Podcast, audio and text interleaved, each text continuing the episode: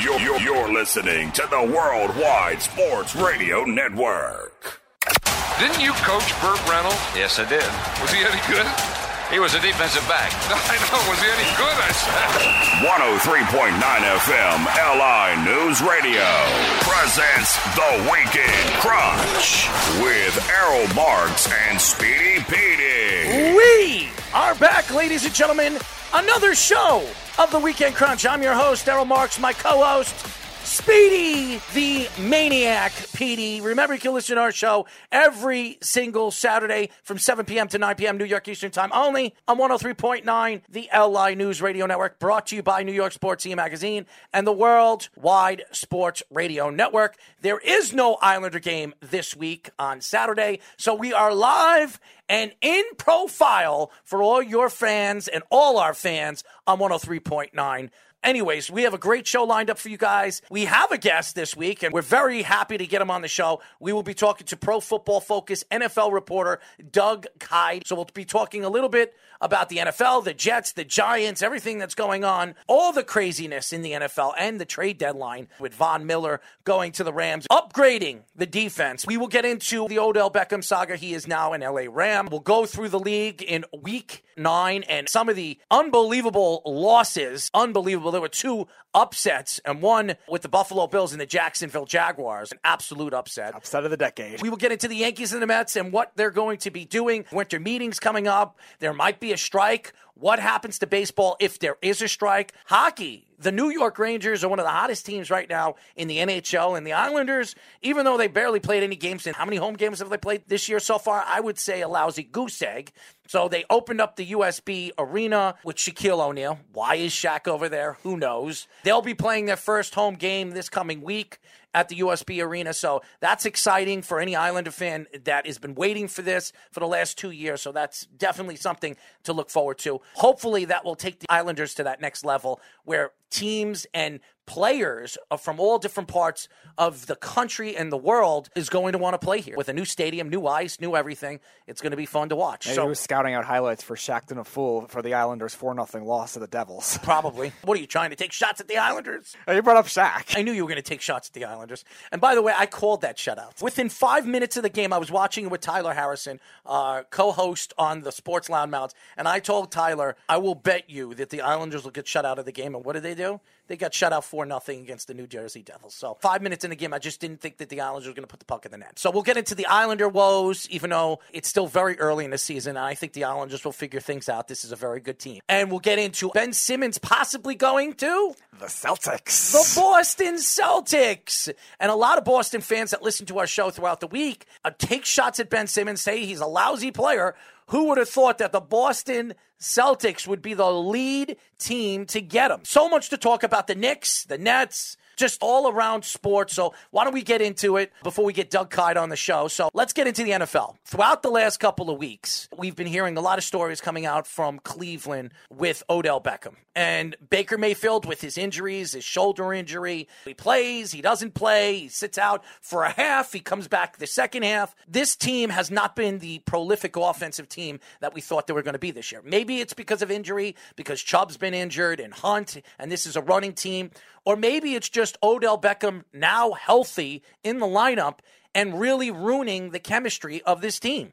Now, I don't blame one player on chemistry. Just like saying when you have a quarterback, the quarterback wins a Super Bowl, aka Tom Brady, all the Tom Brady lovers. Tom Brady's the reason why they won six, seven championships, or Tom Brady's the reason why Tampa won the Super Bowl last year. That's not true. It takes a team. The NFL is an ultimate team game. It's ultimate football. And I say this because in every other sport, when you look at basketball, you don't need a top end coach. You do need two top end players, but you don't need a full edge team to win a championship. We've seen teams win it with one or two superstars. With hockey, you need a good coach, but if you have two good lines, you can win a championship with a, a hot goaltender. The Blues did it with an interim coach. And then with baseball, all you got to do is be a hot hitting team, aka the Atlanta Braves this year. They got very, very hot in the second half. They were one of the hottest hitting teams going into the playoffs. They made the trade for the three outfielders, Rosario and Soler, and, and those guys got really, really hot in the playoffs. And were a big part of the reason why they won the World Series. And you need good pitching. So you need certain things, but you don't need a lot of those things what you need in football. When you look at football, you need a good coach. You need a good quarterback. You need a good pass rush and you need a good running game, especially going into the playoffs where you got to work the clock when you're playing top end quarterbacks and top end offenses. When you look at Odell Beckham, Odell Beckham has been a prolific offensive player since he's come into the league. The Giants drafted him at number 12 six years ago, came into the league with hamstring problems. It took him like four or five games before he stepped on the field. Giant fans were also curious about what he was going to do. And then he made that unbelievable catch against the Cowboys that changed everything, changed who Odell Beckham was when they were comparing him to Jerry Rice and Terrell Owens. And he really didn't even do what he was supposed to do to be even compared to these guys. Now you look at Odell Beckham. He went to Cleveland. He was traded for a first round. One three and Jabril Peppers. Yeah, Jabril. Well, really, it was two first rounds because Jabril Peppers was a first round pick. Yeah, even though he shouldn't have been, but But he was. So he was traded for like two first round draft picks and a third round pick. He goes over there to Cleveland and he barely stayed healthy. He had really one and a half good seasons over there in Cleveland in the four years that he was there. He had so many injuries. He couldn't get along with the quarterback. And I don't want to hear from anybody saying that him and Baker Mayfield were getting along.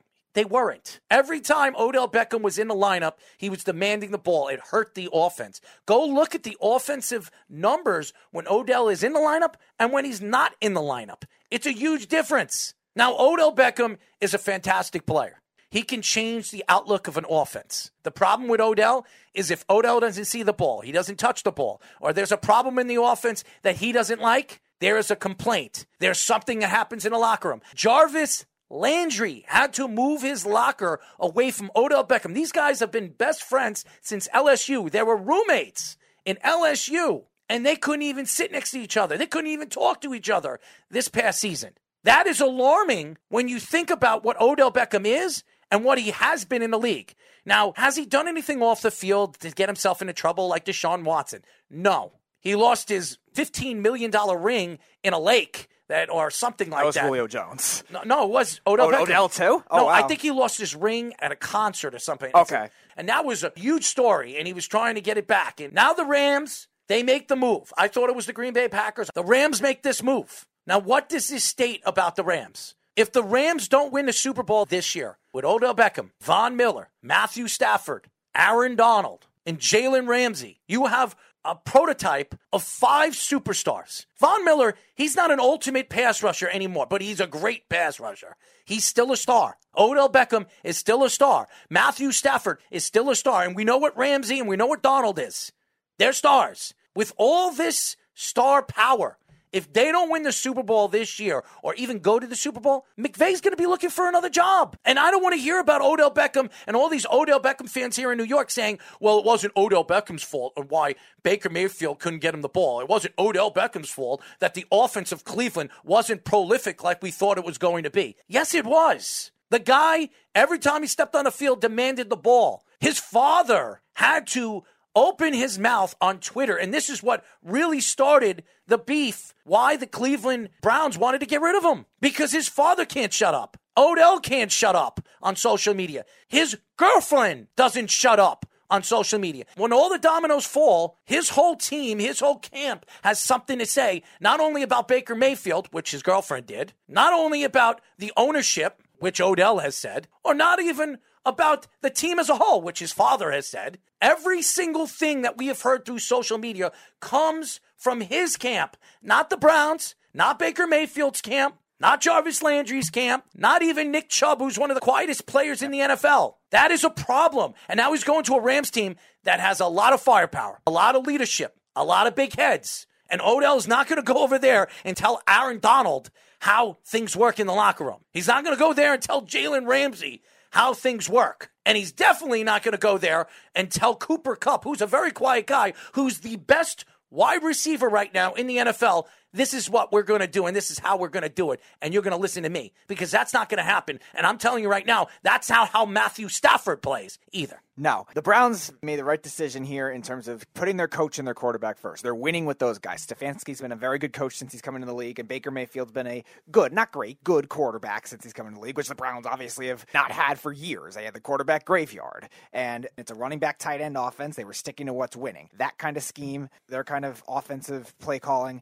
with those guys involved Nick Chubb, Kareem Hunt, all the three tight ends. That's the kind of offense that won with them. And you're right, the, the completion percentage, the more interceptions with Odell on the field for Baker, and it definitely maybe mentally has rattled his confidence at times too, because he's been very streaky throughout the year as well, and was very streaky throughout the 2019 season when Odell first got there too. Now, granted, Freddie Kitchens was coaching that team versus Stefanski, but still, Baker as a whole did not look good because of that as well. So I think it was definitely the right move for the Browns. They could use that money somewhere else next year, and they could help build out their defense. They could build out, get another receiver. In terms of the Rams, I expect him to be the number three receiver at the start, and then maybe the number two later on, because Robert Woods hasn't had a great year either. So Odell could emerge into that outside number two role to Cooper Kupp. And if there's any team that's going to be able to stabilize all these big personalities, it would be the Rams. It's still kind of weird though, with all the receiving talent that they have. That it was the Rams that took that chance, but maybe they were afraid he was going to go somewhere else to another contender. Is not a huge story. I know everybody makes it a huge story because it's Odell Beckham. We're in New York, and everybody still has this infatuation that he was going to come back here. He was going to pick the Giants Oh. to come back to. I've heard it from so many Giant fans. Oh, I think he might come back to New York. And I know he's a free agent next year. There is no way in hell he's coming back to the New York Giants after the Mara family. Everybody ran him out of New York for what he was doing off the field and on the field. He didn't do anything bad off the field, but there were things that he was saying about the organization, the coaches, that really pissed the organization off. And the players, by They- the way. well, the coaches weren't the brightest either. No, he, he said some things about the players too. Odell Beckham is beloved, not only from the Giant fans. A lot of Jet fans love Odell Beckham too. I've seen a bunch of Jet fans wearing Odell Beckham jerseys in the last few years. Odell Beckham could be a huge piece or a very sour piece for the Rams moving forward.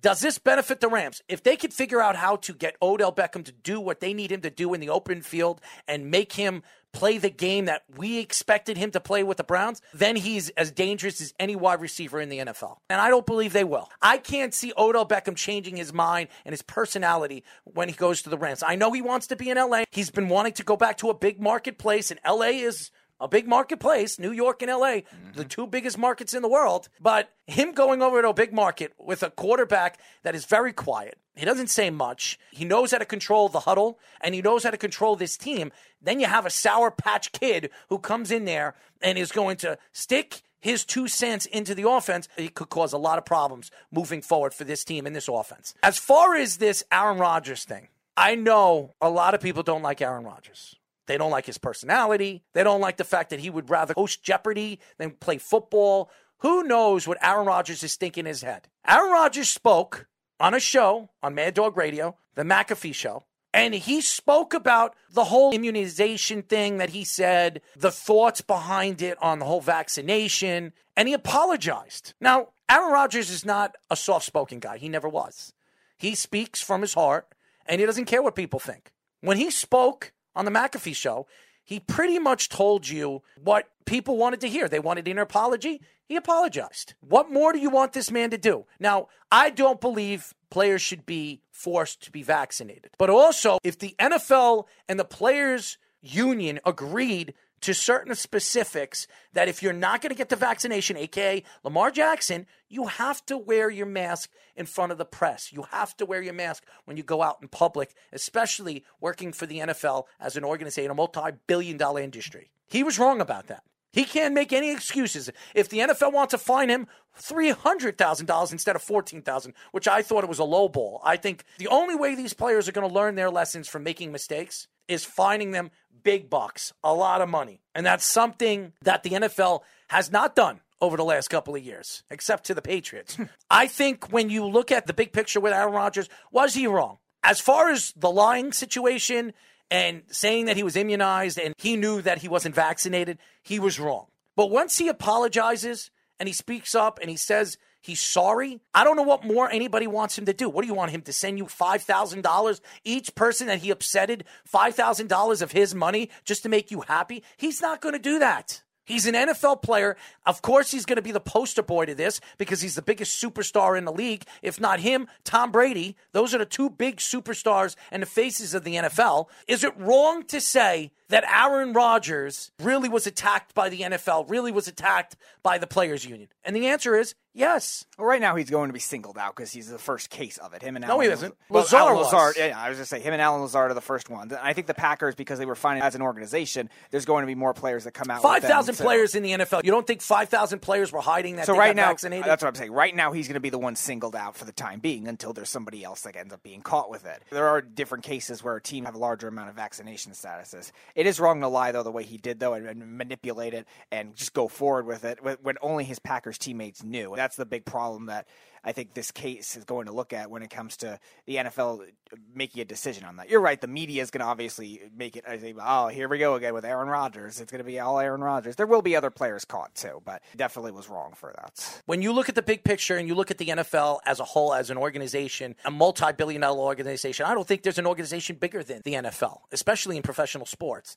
When you look at this and you look at the money that's entailed to these players, they should have every right to do the things that they want to do because these are the guys that are entertaining all of you. The fans aren't on the field, so you can't really catch what they have on the field. The only people that should be worried is the players that are on the field. The players that have to play one another. They're the ones that are going to be next to each other, hitting each other. If the players are agreeing that they shouldn't be vaccinated, it shouldn't bother the fans that they aren't vaccinated. When we come back, ladies and gentlemen, we will get into more football. We'll get into the Jets, the Giants, week nine and week 10. And then we'll have our special guest, Doug Kyed. Oh, by the way, we're going to have a free for all picks. When we come back, we'll do our free for all picks.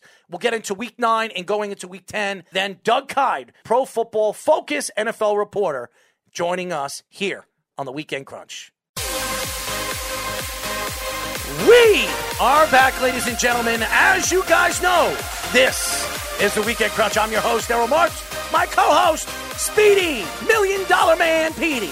Remember, you can listen to our show every single Saturday from 7 p.m. to 9 p.m. New York Eastern Time only on 103.9 the LI News Radio Network, brought to you by New York Sports Scene Magazine and the World Wide Sports Radio Network. I know I bring up the Kardashians all the time on this show, and I know they're like the hot topic for all these young kids to follow them on social media from Instagram to Twitter to Facebook. Everybody wants to know what's going on. This Davidson on SNL, he's one of the biggest comedians. His net worth is around $8 million. Dated Ariana Grande. When you look at this guy, you wouldn't think that any of the Kardashians would be interested in him. The most popular one out of all of them is interested in this man. They're in love. Kim Kardashian and this Davidson kid, they're dating. She claims they're just friends. But you know, when you hear they're just friends, they're more than that. Friends with extra benefits, I guess. it's a crazy story. And you see, Courtney is now getting married to Barker. I met Barker years and years ago, drummer from Blink 182. Very, very talented, great producer. His company is doing very, very well. He, they just signed Avril Lavigne to a contract. So he's a very successful guy, doing very, very well. And he's getting married to Courtney. So why not? Maybe Kim's moving into those tattoo guys as well. I guess when one sister moves on to another story, the other one does. It seems like a Kardashian typical thing. When one Kardashian or Jenner is dating a professional basketball player, another one is. it just never ends. Well, But- at least they're better at shooting their shots than Ben Simmons. well, that's true too. And that's probably why Kendall is not dating him anymore and she's dating Booker.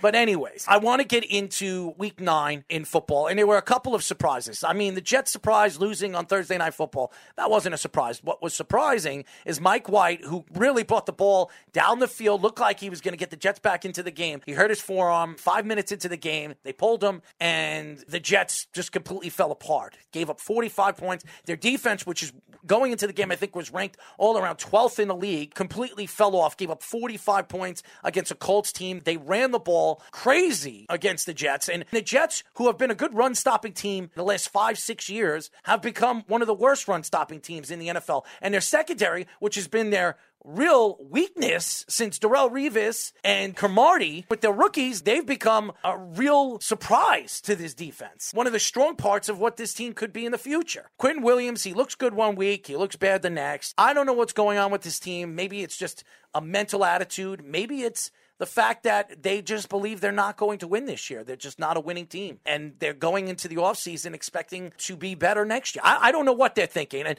and losing Carl Lawson before the season even started, that definitely hurt them and, and their thoughts of where this defense could have been. And now Zach Wilson, all the fans with Mike White, they're cheering Mike White. I've seen fans get Mike White tattoos on their body.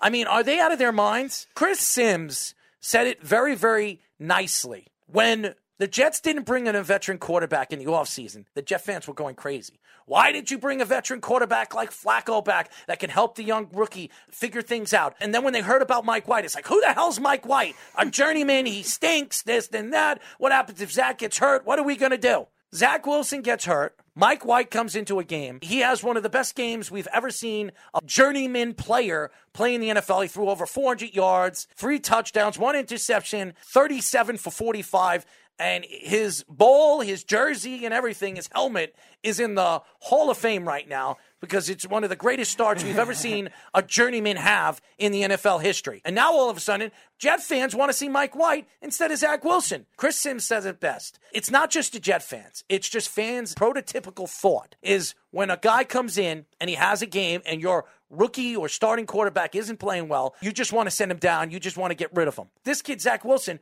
who's been in the league for what, five minutes, never even got a lick or get a chance from a Jet fan. So I'm going to say this as a Jet fan.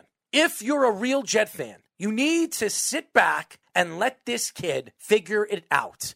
If you see Mike White making these throws, he's not throwing the ball down the field. He's throwing checkdowns. And once Zach Wilson understands what a check down is, he will be throwing 350, 400 yards. He's got a great arm. You think Mike White has a better arm than Zach Wilson? Do you think he can run out of the pocket like Zach Wilson? Do you think he has the athletic ability to be compared to Zach Wilson? Mike White was a fifth round draft pick to Zach Wilson, who was the second pick in the first round. For all you fans to take shots at this kid and not give this kid an opportunity to develop, I understand Sam Darnold didn't grow into the player that they thought he was going to be. I understand Geno Smith didn't grow into the player they thought he was going to be. I understand Mark Sanchez, who took the Jets to two AFC title games, didn't grow into the player that everybody thought he was going to be. And I can name a bunch of other quarterbacks that didn't work out for the Jets. Why does everybody believe that this kid is going to be like them? First of all, for the fans that are saying that, I think it's a lot of what have you done for me lately is the thinking of a lot of big city, like hardcore fans, the same Yankee fans that boo Giancarlo Stanton, or the same Giant fans that were booing Eli Manning at certain points. Philly fans are the same way. Boston fans, there's certain fan bases that are like that. So Mike White, the reason he could be playing right now is more for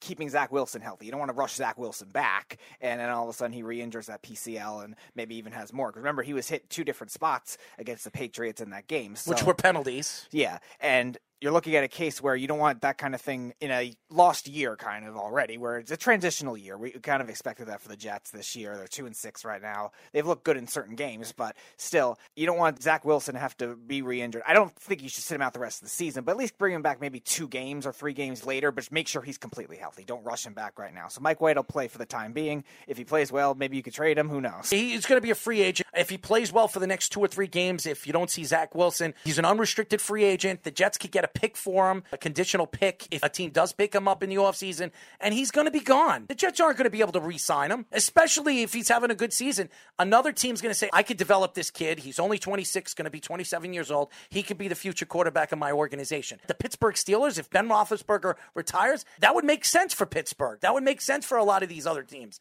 if they think that Mike White is the future of their organization. So I understand why Jet fans are so excited about Mike White, but to get tattoos and do all these things, he is not going to be the starting quarterback of this team and this organization. Robert Saleh put his head on the line, put his coaching on the line by dropping Sam Donald three years ago, a top three pick and they let him go and they traded him away for Zach Wilson. Same thing with Joe Douglas. Their names are stamped to this kid to develop and become the quarterback that they think he's going to be in the future. So, no, Mike White isn't the future of this organization.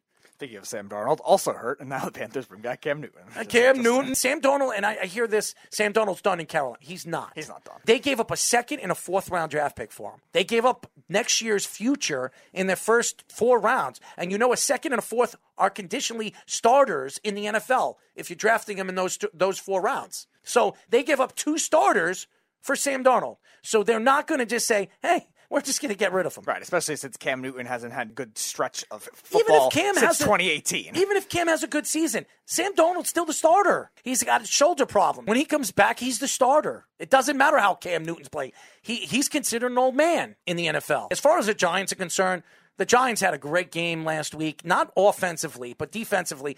Daniel Jones ha- made the throws that he needed to make to win the game. And the defense finally woke up. Ramsey's defense finally woke up against a Raiders team that is still a very good team, very talented offensively, very talented defensively this year. They're they're five and three. Going into the game, they were five and two. They were one of the best teams in the division. They're a playoff bound team right now. Mm-hmm. And they went into MetLife Stadium and they and I knew that was going to happen. I said I wouldn't be surprised if the Raiders go to MetLife because they're traveling across and lose. Maybe because of the whole rug sting and that crazy stuff that's going on in their locker room with John, John Gruden. Who knows? For all the things, the turmoil that's happened so far this year, the Las Vegas Raiders, they're still in the hunt for the playoffs, which is an amazing story. And you got to give Derek Carr a lot of credit for all the criticism he's had over the last couple of years, who I still think is an MVP candidate. the Giants did a good job in that game with their defense against that Raiders offense. Outside of the run defense, they let Josh Jacobs run for almost 100 yards and was letting him Everybody run- does. but was letting him run consistently too. It wasn't like it was a 30 yard run and then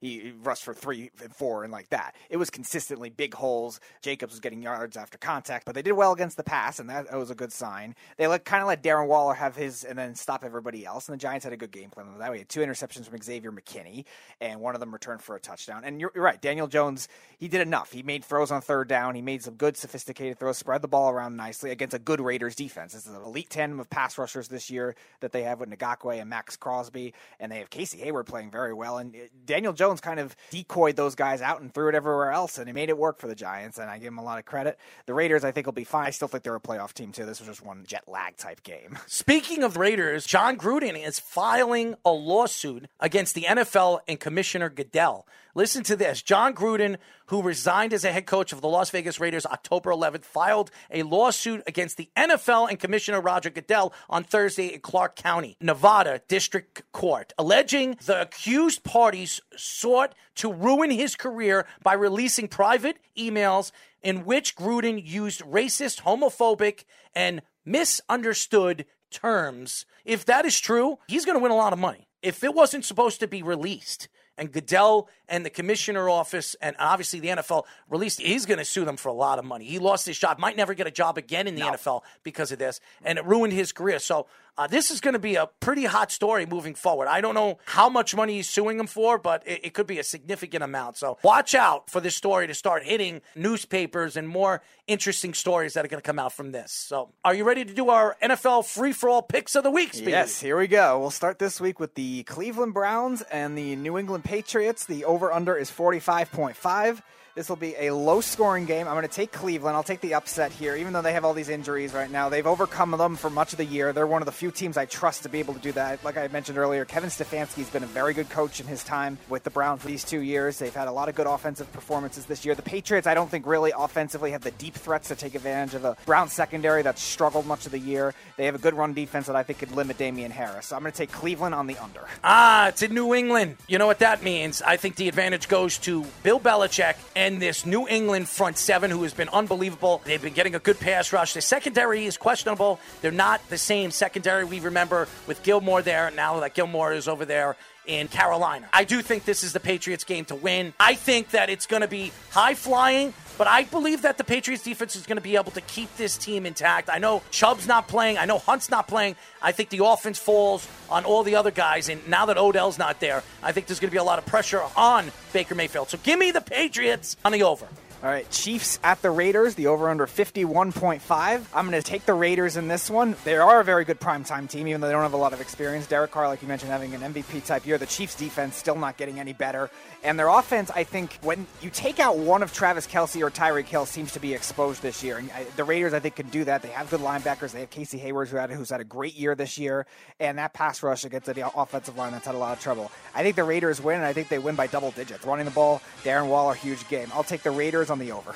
I'm picking Kansas City in this game because I want to start to move forward in these picks. Give me Kansas City. I think Kansas City goes all the way across the country into Vegas and knocks off the Vegas Raiders on the over. All right, Monday Night Football. The LA Rams at the San Francisco 49ers. The over under is 48.5. This is where I'll go with the upset. I'll take the 49ers here. I think this is kind of was one of those games where you need to save their season in a way. Look good at times defensively, but have allowed a lot of big plays, a lot of penalties, but offensively they've been up and down. The Rams now getting Odell, getting Von Miller kind of worked into it. I think it'll take a little while for them to gel. The Rams have struggled against the Niners defense in the past, and Monday night primetime game, this could be a rivalry game. This could be an upset. I'm going to take the Niners on the under. This is not the same San Francisco 49ers team. I like the Rams in this game. They're the better running team. This is a better all around team. I think Odell Beckham will play in this game and make some big plays. I don't know if he'll get a touchdown, but I think as we move forward, I think Odell Beckham will be moved into this offense more and more and more. Give me the Rams on the over.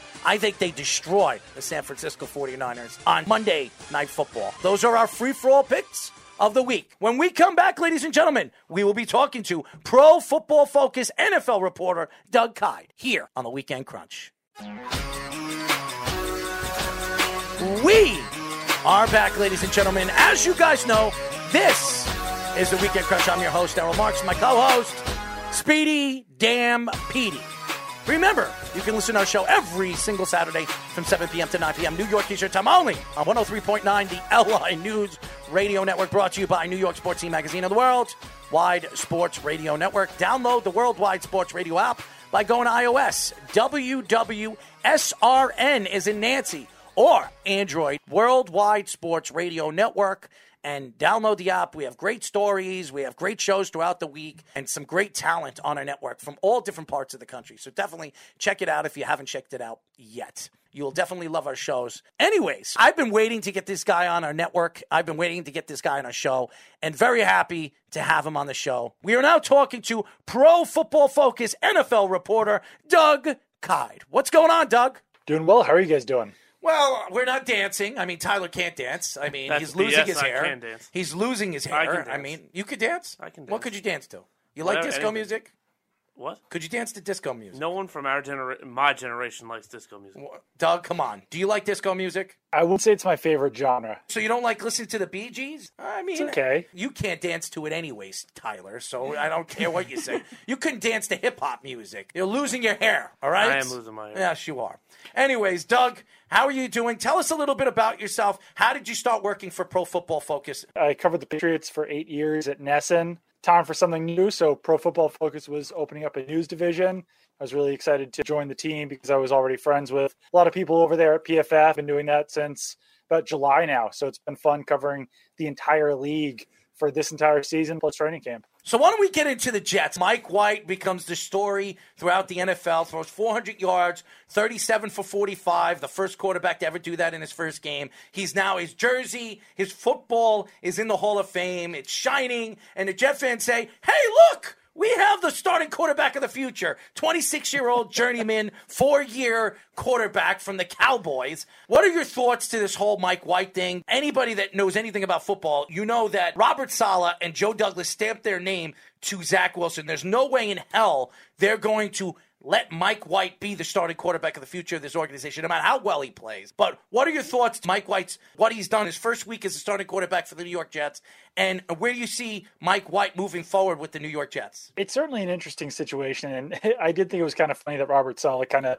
left the door open that Mike White could be the future. We all know that's not the case. It's going to have to be Zach Wilson, no matter how players play. But I do think that Mike White looks more comfortable back there than Zach Wilson has, and that's maybe to be expected because Mike White is more of a veteran option than Zach Wilson. He's been in the league since 2018. Zach Wilson just a rookie, but you expect there to be a large talent gap between the second overall pick and a guy who bounced around the league in the last three years. I don't know. I, I thought Mike White looked good in the in the second half against the Patriots. Obviously, looked really good last week against the Bengals, and he started off this game hot before injuring his forearm. One thing, he's a restricted free agent after this season, so the Jets will have the option to tag him with a first round tender, second round tender, or original round tender. I would expect them to probably slap that original round tender on him, fifth round pick, but that means that another team could trade a fifth round pick for Mike White, which if he plays well in a few more games this season, isn't out of the realm of possibility since Taylor Heinicke just signed a relatively big deal over this offseason. So the other team in this game, the Indianapolis Colts, they got a glimmer of hope with Derrick Henry now probably out for the season. So the Titans, even though they have a big lead in their division, can you see the Colts kind of gaining ground? Pretty easy schedule, got most of the NFC West over with already. So can you see them maybe coming back and stealing the AFC South or even a, a wild card spot? It's possible if Carson Wentz plays well down the stretch, but he started off the season hot for Carson Wentz, then that all kind of fell apart last week. It's possible just because Derrick Henry, that's a major loss for the Titans. I mean, that's one of the biggest drop offs that you can have, I'd say, in the league from losing Henry and now having Adrian Peterson, D'Onta Foreman, and Jeremy McNichols there at running back. And that whole offense did run through Derrick Henry. It'll be interesting to see how that Titans team looks. I just don't know. It's Carson Wentz, and you know he's good for one or two big mistakes per game. It definitely doesn't help that the Colts were not able to start this season on a good foot three and five. Uh, it's not buried, but I still probably wouldn't expect them to be playoff bound. Odell Beckham Jr. is running his way out of Cleveland. Him and the Browns are just working out uh, details on how soon they can get this contract over with and he can go wherever he wants. Was there a final straw here, or was it just Odell never fit in when he got there?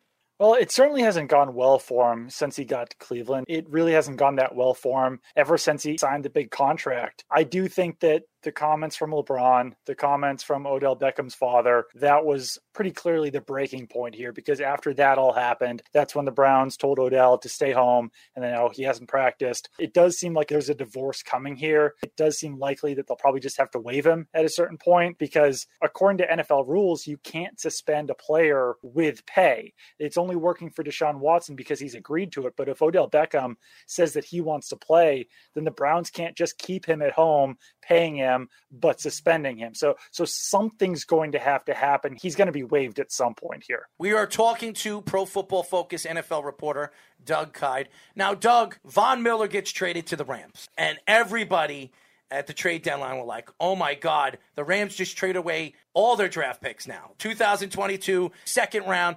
2023, third round. Adding Von Miller to this defense, a top end defense with obviously one of the best defensive players in the league, if not the best, Aaron Donald and Jalen Ramsey. Is this the team to beat right now in the NFC? Now solidifying themselves with a quarterback in the beginning of the season and now Von Miller. I think they probably are. They're probably the team to beat overall, but the Buccaneers are, are, right up there with them because I know there's been times when they haven't looked quite that dominant, but that was really the case last season as well. And I, I do think that once the Buccaneers get their secondary rounded back into shape, and that's already starting to happen, Sean Murphy Bunting was designated to return off of injured reserve. I think the Buccaneers will be really good down the stretch as well. So that's the two man race that I'm looking at here is between the Rams and the Bucs. The Rams, they're going to be a tough team to beat. And like you said, with those top three defenders on, on that roster. And they've gone all in 2022 second and a 2022 third. And Von Miller is a free agent after this season. So if he walks in free agency, then they could still get the 23 compensatory fifth round pick. Making this trade makes it easier for them to re sign him this offseason, but it could wind up being a half year rental for a second and third round pick. That's a lot to give up. So, kind of pushing all the chips on, uh, into the middle of the table here.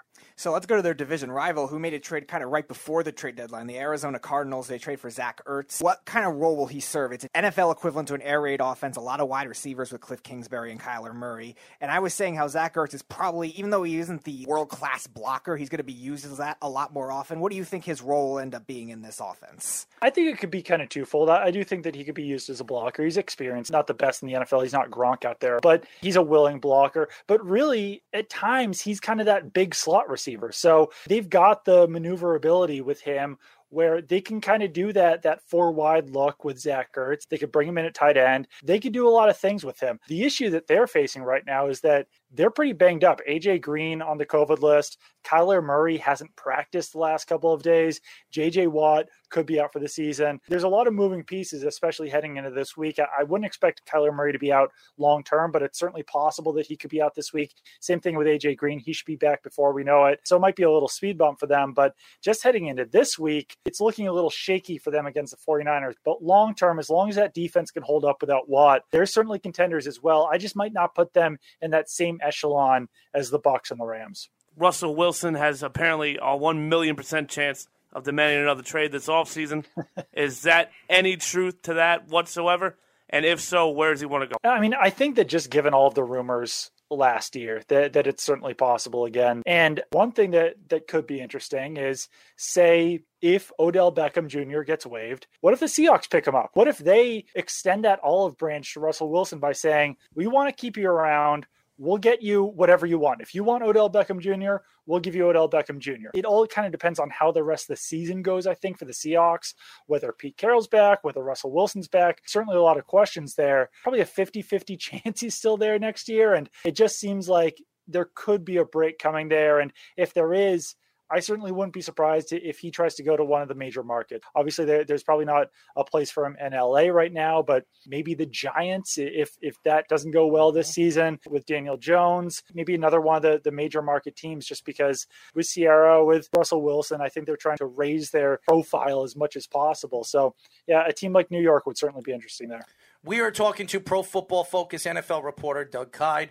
Now, Doug, you were talking about the Buccaneers and you were talking about the Rams. But we forget about one team that always is talked about in the NFC, and that's the Green Bay Packers. Aaron Rodgers, 100% healthy. He didn't get his vaccination. They knocked off the Arizona Cardinals, who were the undefeated team. Everybody thought couldn't be beat. Aaron Rodgers really plays with nothing. Everybody keeps talking about him. Oh, Tom Brady played with nothing, but Aaron Rodgers has really played with nothing. Davante Adams and that's it. The next best wide receiver he has, he's not even in the top 100 in wide receivers in the NFL. So it just shows you what he does with nothing. Do you think that this could be the year if this defense and this secondary plays as well as they did last week against a very good Arizona Cardinal team? Do you think they could be the favorites of coming out of the NFC and winning a Super Bowl this year. I'm impressed by the Packers. I just think that it's a really tough NFC. Any one of these four teams could be the top team. I'd still put the Bucs and the Rams probably above the Packers, but they're up there with the Cardinals. They beat the Cardinals mm-hmm. with a really rough overall Nobody. receiving core. Not only the wide receivers out, but also Robert Tonyan gets hurt in that game as well. Now he's probably dealing without a, a top tight end for the rest of the season, but they're right up there as well. It's going to be interesting, I think, with the Packers to see how Jordan Love plays. There's a potential for Jordan Love to look good. And if that happens, there's some uncertainty next offseason with Aaron Rodgers if he'll be back in Green Bay next season. That's a year away. I do think the Packers will be in the running again this season in the playoffs. But that is an interesting side note that we're going to get to see Jordan Love start this season with everything that's brewing with the Packers over the offseason. Speaking of Kansas City, a team that everybody thought was a Super Bowl contender, Patrick Mahomes, before the season started, was talking about going undefeated the whole season. And then all of a sudden, the first five games, they lose three out of their first five or six games. They have not looked uh, as good as we expected them to be. Patrick Mahomes has made a lot of mistakes this year, mistakes that we have not seen Patrick Mahomes ever make. We were talking about him being the elite quarterback, the best quarterback in the NFL. And slowly but surely, you're seeing guys like Justin Herbert really take that step forward, where uh, people are starting to put him in the conversation as elite. And then all of the other ones, Aaron Rodgers, Tom Brady, who Tom Brady is probably the favorite right now to win the MVP. What are your thoughts to Kansas City? I know their defense has been terrible, but even their offense, Tyreek Hill, I don't know what the heck he's been doing. I, I, think he needs to stop going on YouTube. But this team is not the same team we expected them to be this year. Certainly not. And I think that it sounds crazy if you look at a team that's got Tyreek Hill and Travis Kelce that you could complain about their weapons. But really, the Chiefs have done nothing to address that number two wide receiver spot for the last few years. They had Sammy Watkins, who was fine, but he was always hurt. This season, they were counting on Mecole Hardman, Byron Pringle, Demarcus Robinson. Obviously, Josh Gordon hasn't really stood out since he got there. I was shocked that they didn't do something more to improve that number two wide receiver spot especially after the, Super Bowl last season, because I, think that the Buccaneers kind of exploited that issue. If by some chance you can take Tyreek Hill and Travis Kelce out of the game, then there's basically no one else for Patrick Mahomes to be throwing to in that offense. And that's when he has to rely on the Byron Pringles and the Demarcus Robinsons and all these guys. And I think that that's when he starts to get a little bit flummoxed out there. He's been throwing more interceptions. The running game hadn't really got going. The Monday night game, the Giants played them close. A Giants team that's kind of on their toes very easily could have been a New York win. So I think that that kind of shows you in general where Patrick Mahomes is. And I actually thought it was interesting that you were talking about the elite quarterbacks around the NFL. There's like a list of like nine or 10 guys at this point mm-hmm. you could consider elite. All the guys that you talked about, Kyler Murray's right up there with those mm-hmm. guys. Dak Prescott's right up with all those guys. There's a really good like top nine or 10 quarterbacks out there. And right now, Patrick Mahomes isn't standing out among them. There are guys who are playing better than him right now.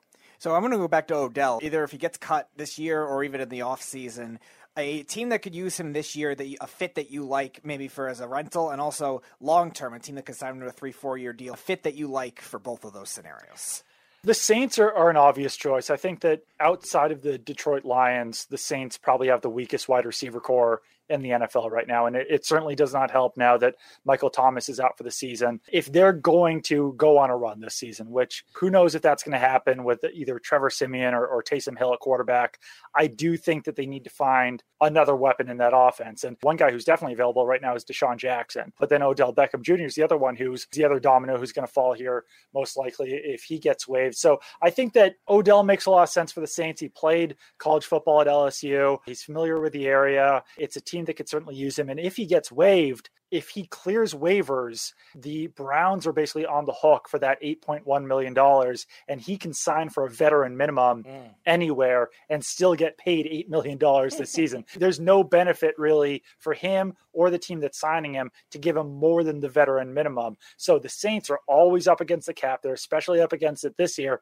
But if you're dealing with a veteran minimum salary, then anyone around the league could bring him in. DeSean Jackson's another interesting piece. The team that I'd look for there is probably the, the Las Vegas Raiders after they waived Henry Ruggs for good reason for the, the DUI, the tragic car accident that killed a 23 year old woman. But they're still contenders as well. They still got off to a hot start this season, and now they're looking for a starting caliber wide receiver, whether that would be someone like DeSean Jackson, who would fit in pretty well into that Ruggs role, or someone like Odell Beckham Jr. certainly could make sense there as well. Speaking of Saints disgruntled wide receivers, Michael Thomas came out this week on his Instagram and said he's not coming back this year. He had a setback. I said in the OTAs he won't play a game for the Saints ever again. Is there any truth to Michael Thomas coming back to New Orleans, or is he gone too? I could see him coming back. It, it, makes it more difficult after this season, or really after these last two seasons. Gets hurt week one of the 2020 season, tries to play through it. That doesn't go well. Then he delays his surgery until June. It might be best for both parties to split. It's just a weird situation with what's going on there with that ankle because it should be better by now. I just don't know if he's got the confidence in that ankle right now that it is at 100%. I think that that's probably what, what caused him to shut it down this season and wait till he is fully healthy. But, you know, now by the time he gets back, it's a season and a half that he's been off the field. And I don't know if you at that point want to pay him like a top tier wide receiver when you don't know when he'll be back on the field, if he'll be back on the field, and what he'll look like when he is finally back on the field. Last question for me, Doug. The AFC. We all know a lot of people think the Buffalo Bills are the favorites that coming out of the AFC, especially the way their defense is playing. Josh Allen is an MVP candidate. He's playing sensational football, turning into the superstar right in front of our eyes that a lot of people thought he was going to be. But there are teams in the AFC, like Baltimore, even though they have not played well a couple of weeks ago against the Bengals, they're a very good team. The Bengals, not playing well against the Jets, a lot of people thought are taking a lot of steps forward. Their defense has played very well. Before last week, they haven't given up more than 25 points to a team until last week against the Jets. So their defense is playing well and they have a prolific offense. But how about we were just talking about Justin Herbert and the Chargers, who have not played well the last mm-hmm. two weeks, but this team is for real. Their defense is really, really good. They have a rookie coach, but this offense is prolific. They could score. They could score with the best of them. And when Ekeler is on, he is one of the most unstoppable running backs in the league. People just don't talk about. Who do you think out of the AFC could be the favorites that coming out? Because it doesn't look like it's Kansas City. Who do you see out of this AFC and represent the AFC for the Super Bowl? I do think it's going to be the Bills. I think that they've got the best shot at this point, but I still believe in the Chargers. They haven't looked that good over the last couple of weeks.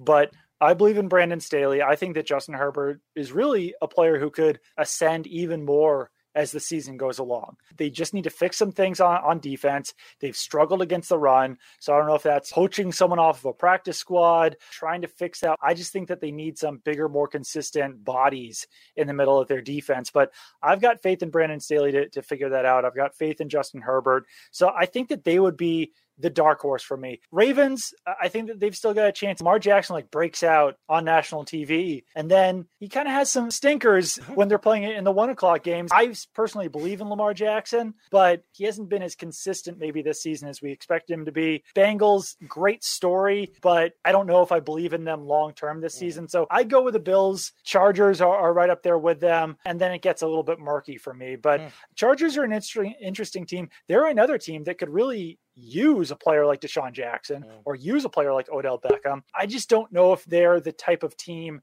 who would be willing to bring a player like that in. It would certainly be easy for DeSean Jackson to go from the Los Angeles Rams to the Los Angeles Chargers.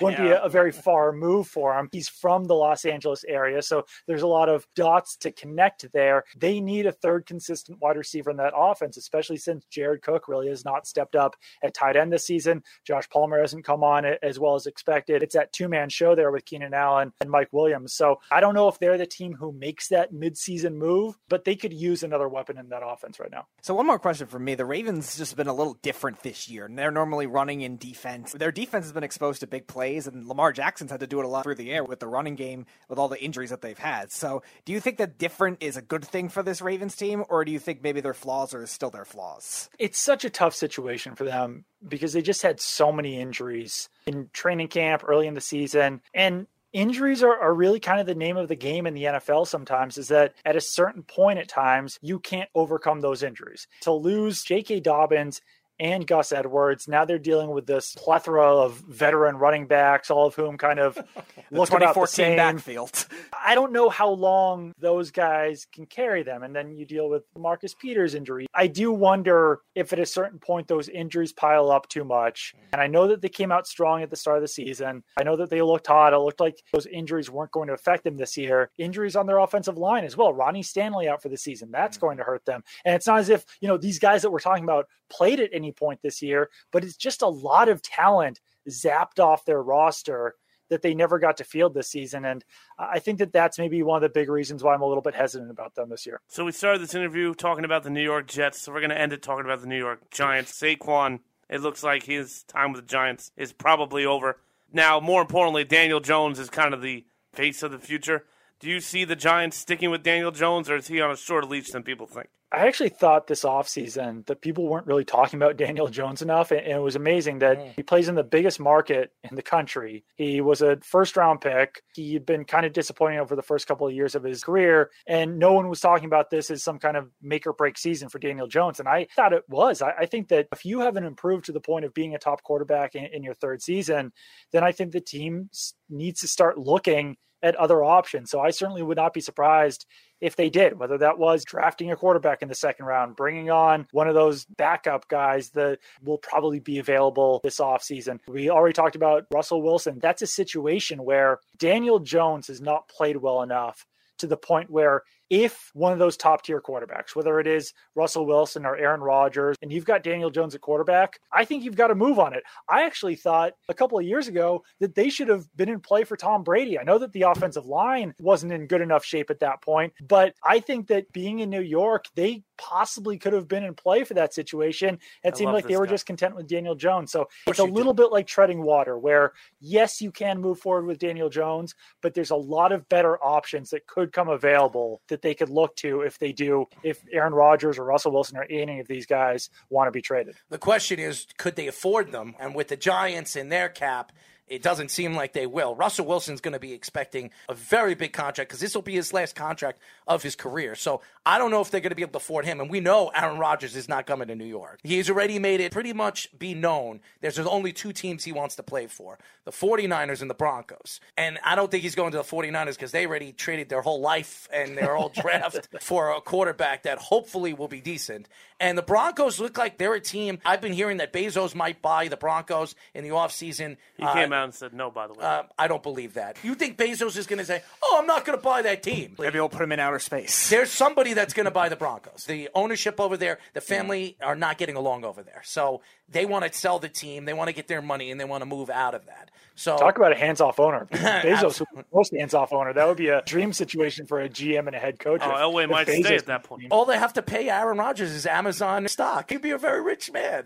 Pay him under the table with some crypto. Anyways, Doug, we would like to get you on again. You were a great interview. Tell the fans how they can find you. Absolutely. Yeah. Uh, follow me on Twitter at Doug Kyed. That's D O U G K Y E D. And then head to pff.com. I've got a feature on Michael Carter up there today of the Jets. Uh, another one coming tomorrow. Jaguars defensive end Josh Allen with the upcoming Josh Allen Bowl between the, the Jags and the Bills. I've got a mailbag dropping tomorrow as well. Last time that happened, Leonard Fournette threw a punch and got ejected. Anyways, Doug, we'd love to get you on if you'd like to come back on as the season progresses. Probably towards the end of the season, we'd love to talk more football and your picks. Whoever goes to the playoffs, where we see the playoff and the wild cards are going to fall, because there could be some interesting things that are going to happen in the AFC and the NFC. There's a lot more football left, so a lot of things could happen. Isn't it only For sure. weeks? No, absolutely. This was fun. eight weeks left of the NFL season. So, yes, absolutely, Doug. And we definitely would absolutely enjoy you coming on again. Thank you, Doug, for joining us. Thanks for having me.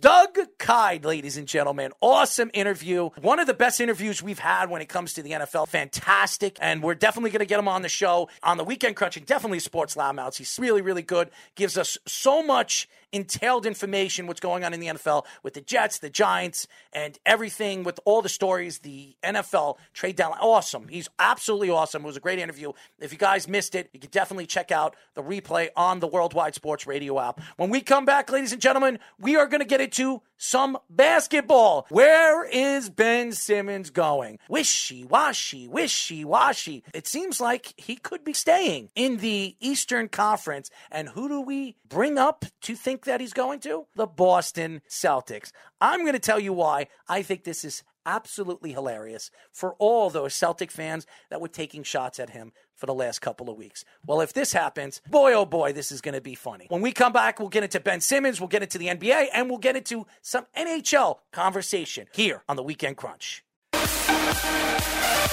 We are back, ladies and gentlemen. This is the Weekend Crunch. I'm your host, Daryl Marks, my co-host, Speedy Petey. Remember, you can listen to our show every single Saturday from 7 p.m. to 9 p.m. New York Eastern Time, only on 103.9, the LI News Radio Network. Brought to you by New York Sports Team Magazine and the World's Wide Sports Radio Network. Download the Worldwide Sports Radio app by going to iOS, WWSRN, or Android.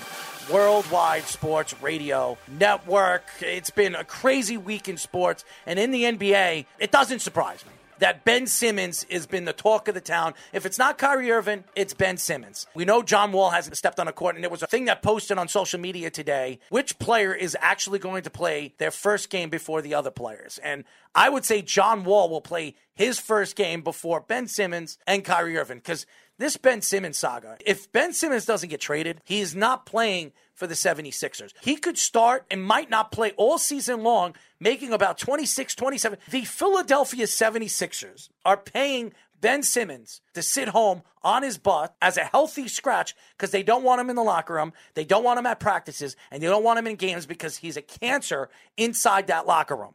And now the story who's going to make the trade for Ben Simmons? When we heard the 76ers wanted three first round draft picks, then we heard they'll take a cut on it. We'll take two first round draft picks and a player. Now we're hearing they'll take a player and one first round draft pick. And now the team that slowly but surely is peeking their head through the outer layer of the 76ers is the Boston Celtics. Who would have thought the Boston Celtics would be interested in Ben Simmons, when all the Boston Celtic fans that call our show on the Sports Loudmouths make jokes, press jokes on this guy that he's the worst shooter, the worst NBA player, highest paid player ever for the money that he gets paid, who can't shoot a lick at the three point line when the NBA has completely transitioned into a three point game.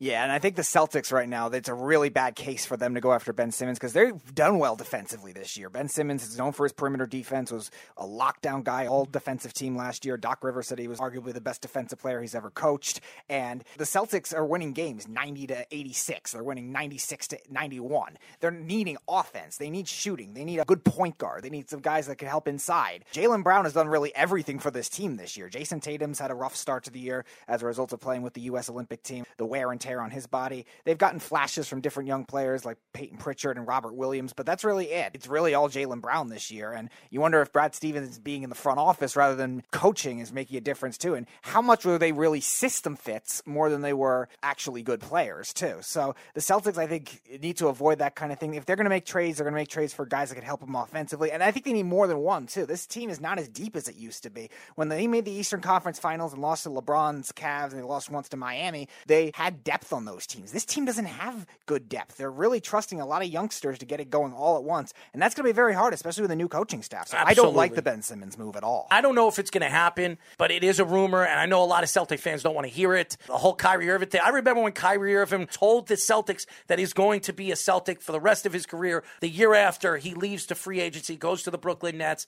and now all the fans can't stand Kyrie Irving. Now, all of a sudden, what are the Celtic fans going to do if this does go through and they do decide to trade Jaylen Brown for Ben Simmons, are they going to boo Ben Simmons because he's on the court playing for the Celtics? I already know the Celtic fans can't stand him. So what are they going to do? I look at Brad Stevens. He's not a GM. He's a head coach. Everybody talks about how great Brad Stevens was as a head coach. What did he win? He didn't win anything. And now he took over for Danny Ainge. Now, taking over for Danny Ainge, Danny Ainge did win a championship. He made a trade, bringing in Kevin Garnett and obviously bringing in Ray Allen to add with Paul Pierce, and that helped them win a championship. So you can't really attack Danny Ainge for all the stupid things Danny Ainge has done. He's done some great things because he did win a championship. So now Brad Stevens, the whole future of the Celtics is left into a guy that's never been a GM. He's never been a winner in the NBA as a head coach. And what I mean by winner is a championship head coach. So I know a lot of Celtic fans are probably jumping out of their chair when you hear Ben Simmons' name in the conversations for Jaylen Brown, who's having an unbelievable season. He's an all star this year.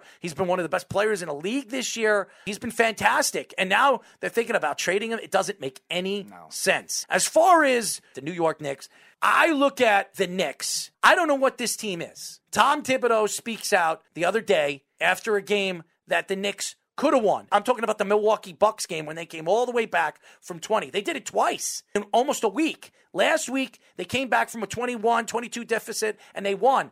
And now this week they played the Bucks again, and the Bucks had a doubleheader. They won against the 76ers. You wouldn't think that they were going to come out strong and play hard against the Knicks. They go into Madison Square Garden and embarrass the New York Knicks. They were up by 21 22. The Knicks come back in the fourth quarter. They get back into the game. They even tie the game. And then you have Grayson Allen shooting threes all over. And you have all these different guys besides Grayson Allen you had never even heard of. Bench guys shooting three point shots. And Grayson Allen, we don't remember for an NBA guy, more a college guy. He's too. been really, really good. He's been improving. Grayson Allen is one of the big signings in the offseason after losing Tucker. He did well last year with the Grizzlies too. He's gradually improving. It's just still He can shoot. He's just still not one of the surprises. You say, all right, if Milwaukee's going to beat us, who, who's it going to be? Giannis, Khris Middleton? No, no, Grayson Allen. He's averaging almost 13 points a game this year, Mm-hmm. which is pretty good for a guy that wasn't averaging anywhere close to that last year. He's starting to develop. Maybe it's coaching, maybe it's the team that he's playing for, the spread offense, playing with the Greek freak. Who knows? But Tom Thibodeau was attacked by the press at his press conference at the end of the game. They were talking about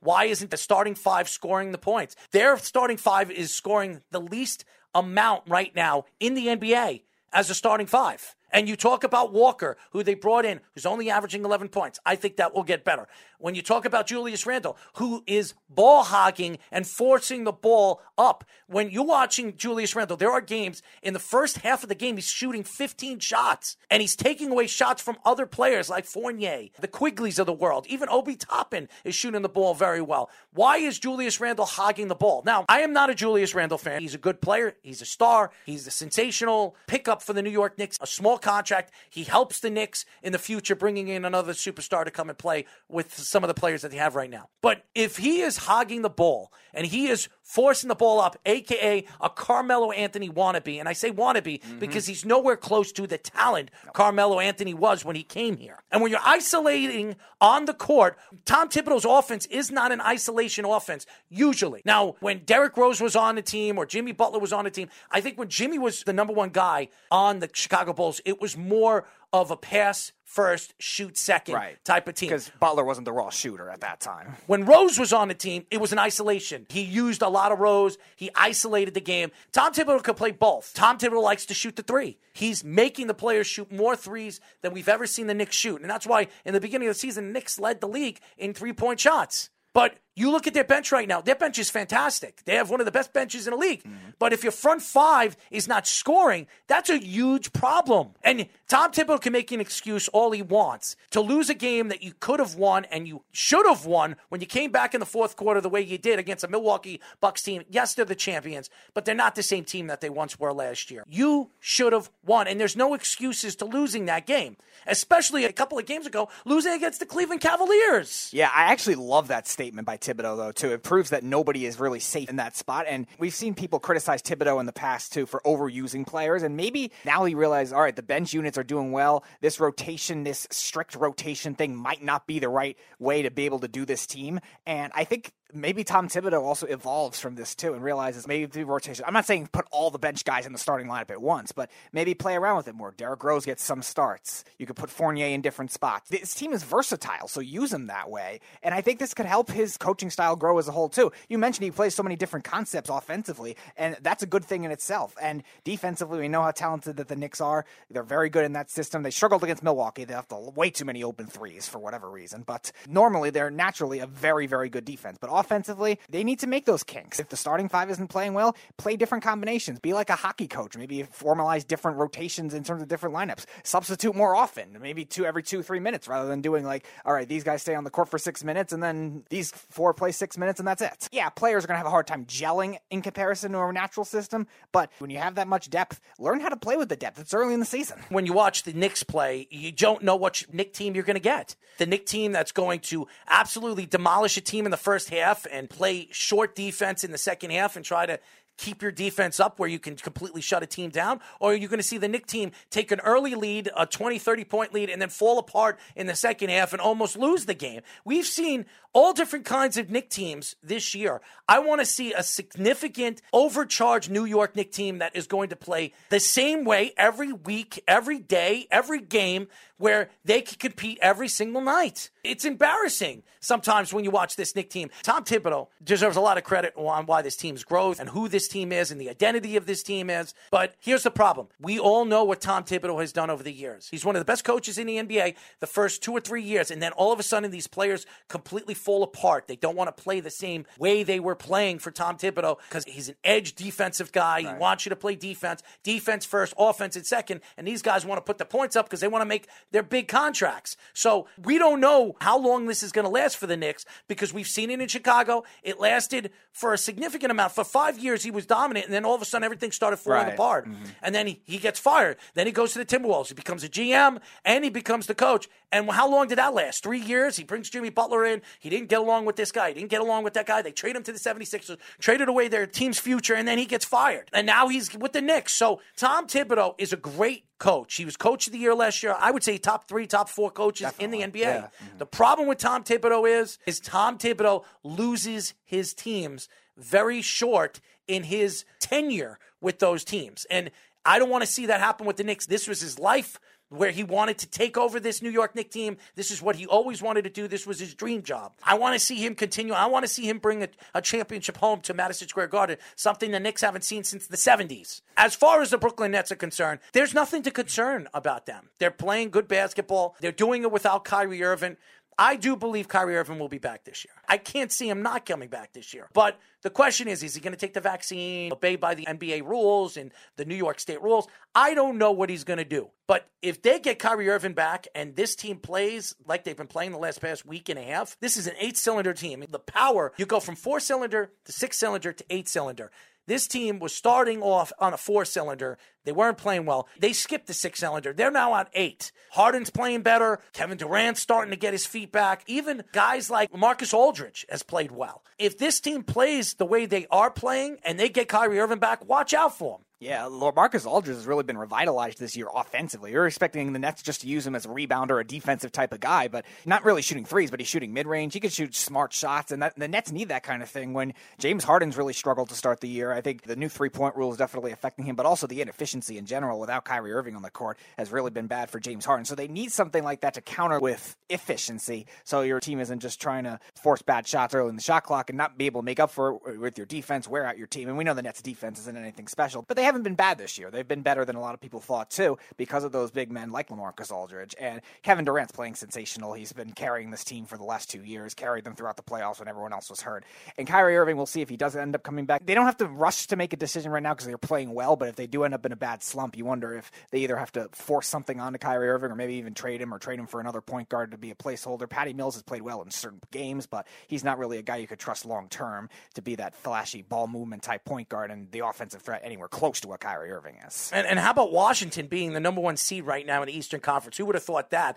Now, Bradley Beal, people are talking about Bradley Beal getting traded in the offseason. Why would Bradley Beal want to leave this team if they're at the top of the Eastern Conference? I don't see him going to the Celtics, and they still have control no. of his contract. Why would he leave? Now, I know Jeff from Tampa, who listens to the Sports Loudmouths, he wants to see him go to the Celtics. I can't see the Washington Wizards trading him if they're playing this well. And a lot of their young players are playing well. A team that's really taken a step back is the Miami Heat, where everybody was like, watch out for this Miami Heat team. This Miami Heat team is healthy. The only person they're missing is Oladipo. When they do get him back, he does add offense to the team, but we don't know what he is. Miami has not played well, and Jimmy Butler last two games has not played well either. Mm-hmm. So if Jimmy's not playing at the top of his game, this team is not a playoff team. Tyler Herro's playing great basketball. He's the only one playing good basketball right now for Miami. And then Charlotte Hornets, who started off the season as the second seed, are falling as 10 seed, and I think they're going to fall out even further because I think Boston's better, Indiana's better, and the Atlanta Hawks are better. Yeah. I think slowly but surely Charlotte will move down as a 13, 14 seed, and, and they'll fall out of it, especially with injury. This is not a good team. So the Eastern Conference is winnable. As far as the Western Conference is concerned, we do know about Golden State. Right now, if the season were to end, people would say that Steph Curry is the MVP. This team is playing great basketball. Wiseman,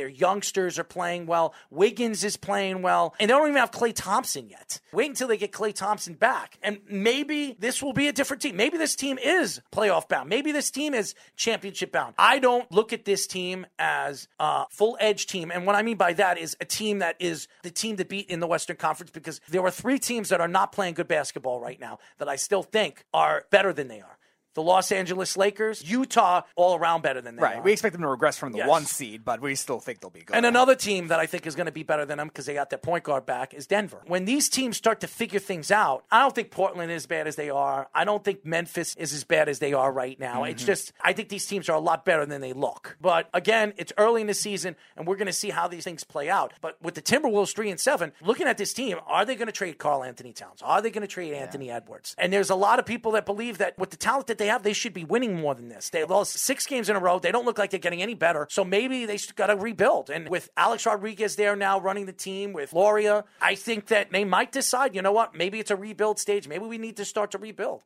We're not winning with the players that we have. So it's going to be very interesting as the season progresses where some of these teams go with their superstars. Hey, Celtics, Karl-Anthony Towns, that's the call you should be making, not Ben Simmons. Well, I don't think they'll get Karl-Anthony. I don't think they will either, but they should at least try to do that, not get Ben Simmons. They're going to have to give up a significant amount. Oh, of course. I'm not denying denying that, yeah. but that's a better realistic trade of those draft picks than Ben Simmons. When we come back, ladies and gentlemen, we will get into some baseball and hockey. As you know, the New York Mets still don't have a precedent Still don't have a GM. They have Sandy Alderson. They have an oh, owner. Oh, yeah. I would say this is the first time I can honestly say that almost 30 people interviewed for two different positions that decided they didn't want to go to the Mets, they didn't want to leave their organization, or they just don't want to run the organization under Steve Cohen. I don't know what's going on. This is a crazy story. Winter meetings are starting. The strike, the Yankees, are they going to sign Correa? Are they going to trade for Olson? So when we come back, we'll get into some baseball. And the New York Rangers are right now one of the hottest teams in hockey. And the New York Islanders, hey, they haven't even played a home game. So we're going to slap them around or we're going to start to attack them when they start to play their home games. I'm very interested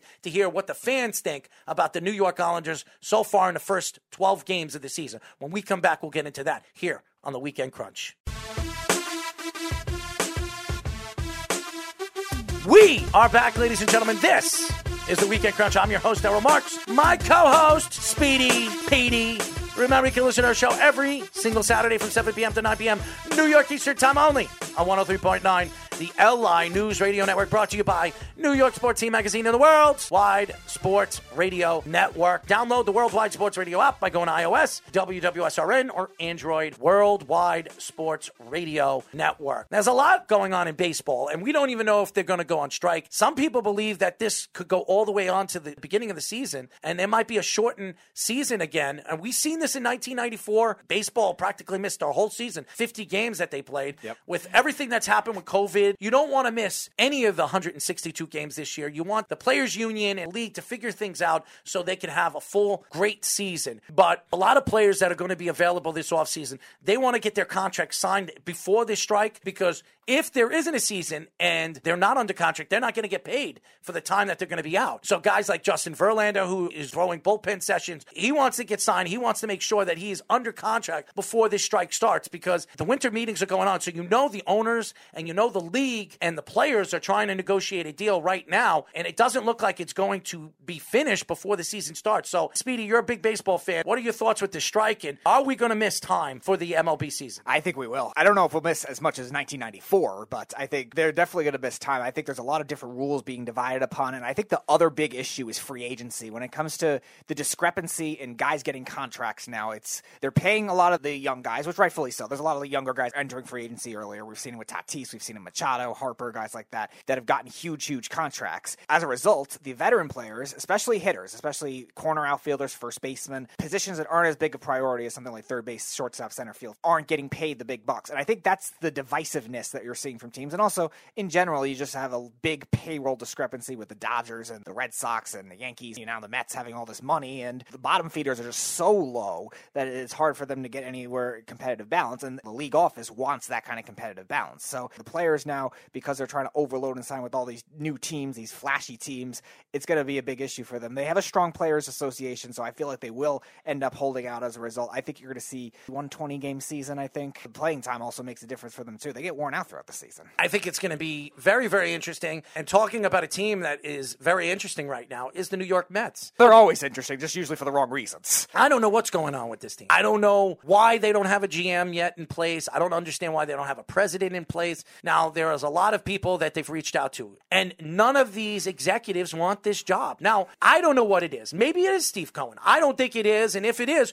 why would you want, want to run an organization with a guy that obviously has deep pockets? Look what he did with Lindor. He outbid himself for Francisco Lindor. Nobody was going to give Lindor $300 million, but he gave him 340 because he can. With this whole Javier Baez thing, what is going on with the New York Mets? We never even know what's going on with Jacob DeGrom half the time because he's hurt. He's not. Nothing that comes out from the New York Mets organization that makes any sense. In the stories that you read over here in New York is, oh, they don't want to come to New York. They don't want the pressure of the press and they don't want the pressure of the fans. That's a bunch of you know what. You would want to come over here and slay the dragon. The Mets haven't won a World Series since 1986. So if you can come into New York, you build this team, Theo Epstein being one of them. And Theo Epstein did interview for the job, but for some reason, Steve Cohen didn't want to give him the money that he wanted. Now, if you can get Theo Epstein to help you rebuild this team, which he did for the Red Sox, he did it for the Cubs, the Cubs that didn't win a championship for over 100 years, mm-hmm. and the Red Sox that didn't win for what, 70 years the Bambino curse. You haven't won a World Series in almost 30 years. You have a chance to bring in Theo Epstein and you, you don't want to pay him. Now, I don't know the truth behind it, but he did interview for the job. So he did go in, he did talk to Steve Cohen, and he did go and talk to Sandy Alderson. The fact that they let him leave that office has you worried. Maybe he wants to be the VP and maybe he wants to be the commissioner eventually. The fact is, the Mets don't have a GM. They don't have a president. You want Sandy Alderson, a guy that really doesn't want the position, wants to retire, but Steve Cohen brought him in because he trusts him. He wants to move on in his life. You're going to trust Sandy Alderson's going to make the right decisions this offseason to make this team a playoff team, something that they should have been this year? You got so many question marks. What are you going to do with some of this pitching staff? Marcus Stroman. What are you going to do with Noah Syndergaard? Hopefully, he takes the qualifying offer. Otherwise, don't touch him. Conforto. Goodbye. Javier Baez. Are you going to re-sign him? Going to let him go? J.D. Davis. Yeah, there's a bunch of them. What are you going to do? Your bullpen that you spent 200 million last year on? Still overpaying for Melia too. You brought in May. What did that do for you last year, especially in the second half of the season? Fell mm-hmm. apart. Weird because the Mets, it looked like on paper, were supposed to be the versatile bullpen, and it finally looked like they were being modern. And both Trevor May and Seth Lugo, Lugo had his worst year of his career, and May had his worst year as a reliever. And it's going to be very hard without a GM. And between Sandy Alderson's money ball values and Steve Cohen's wanting to spend. I think they've clashed before. They got Baez, which was great, but one trade deadline piece, a couple off season, that was really it when the Mets were supposed to be big spenders and accumulating depth. I thought they had it, but not the case. You don't know if the Mets are in a position, being that there could be a strike season, what this identity is going to be this year. You have to re-sign Javier Baez because you traded away a top prospect. You have one of the best infielders in all of baseball. I wouldn't pay him more than 160 million. I think he's going to have to get more than 160. I feel like the market's going to give him more because he's still very young. You're going to tell me that you're going to give Javier Baez and Lindor $500 million in the next 10 years? That's ridiculous. That's the price you're going to have to pay for being a big market team. But also, you have to realize, yeah, you can't just be a big market team. You have to make the good moves with it. And that's why I think they're having trouble with this GM search as a whole, too, or president of baseball operations. There's just so many clashing personalities. Sandy has his own ego, too. His values are trying to be personified. Hire Sure. me. I'm not a Met fan, but I'll go in there and I'll do a good job. And if you give me the money and you give me a salary, I'll bring in a guy that's a mathematical genius. I know exactly what the Mets need to make this team a playoff contender, a championship contending team. Let me run the team for two or three years. I guarantee you. Maybe the Mets need to be the reverse Browns and try to go after like all analytic department guys from other sports. I mean, right now, nobody else wants the job, so you might as well hire somebody that's not a big name and let him come in and let him do the job the way he expects it to be run. I definitely can run this team. Maybe you should look at other people besides executives. Look at an analytic guy. Look at somebody that actually knows the game and understands where the game is going. And then bring in the person that fits what you're looking for. If you put the right people around one guy, you don't need a top executive to win. Theo Epstein wasn't a top executive when he became the Boston Red Sox GM, learned the game, eventually got a job from Boston, and he was a big transition to the Boston Red Sox and changed the organization. I'm not saying hire somebody off the street, but you start looking past the executives for organizations. Look at AAA, AA. Find somebody that you think would fit the culture for the New York Mets. As far as the Yankees are concerned, we've been hearing trade rumors all week. Luke Voit and Gleyber Torres going to the Athletics for Olson. I think that would be a terrible move. Now, Olson's a good player, gold glover, good offensive player, not great. Gleyber Torres, when he moved to second base, he was a 300 hitter. You do not move away from a guy that's 24 years old. As far as Voit, I would trade Voit. Voit is still one of the best power hitter first basemen in the league. He came back last year in the second half, played very, very well before he got hurt. I think there'll be a lot of teams interested in Luke Voit. A lot of teams are looking for a first baseman on the cheap. I would arbitrate him, give Voit seven million for arbitration, and move him and get some good young prospects in, or make a trade. Maybe Voit and a prospect for Olson. Olson is also one of those guys that, while he is a good power hitter and a nice defensive player, he has had iffy years of batting average too. I would move him to third base. I don't know about that. It's a tougher transition going that way. It's easier to go from third to first. In terms of his raw overall skill set, the strikeouts are still very high and the batting average is still pretty low. So the Yankees, I don't think, really need that type of player. They need more of the high batting average type guy, contact hitter, to go along with DJ LeMahieu because the Yankees already have a lot of high, heavy strikeout guys with Stanton, with Judge, and with Gallo. It's going to be very interesting. I think Brian Cashman has his work cut out for him. I think a lot of Yankee fans are attacking him on why he re signed Aaron Boone. I am not surprised why the Yankees brought back Aaron Boone. I know a lot of Yankee fans aren't happy about it, and I fought with Tyler for the last couple of weeks about it. There's nobody out there that is available that the Yankees could bring in that's a better option than Aaron Boone. Now, if Aaron Boone doesn't win a World Series or the Yankees don't go to an ALCS this year, I think Aaron Boone is gone. But they're going to extend him. They're going to give him a three year deal. There's a reason why they're going to give him a three year deal because no coach is going to go into the season with a one year deal. It doesn't happen in any sport. They usually extend them two to three years and they extend them because if they do win, you have them on the cheap. You have them for two years. You don't have to overpay them like a lot of these managers and these coaches get because of the championships that they win. You've been arguing with Tyler about Aaron Boone for three years. Aaron Boone is a winning coach, winning seasons all four years that he's been with the Yankees,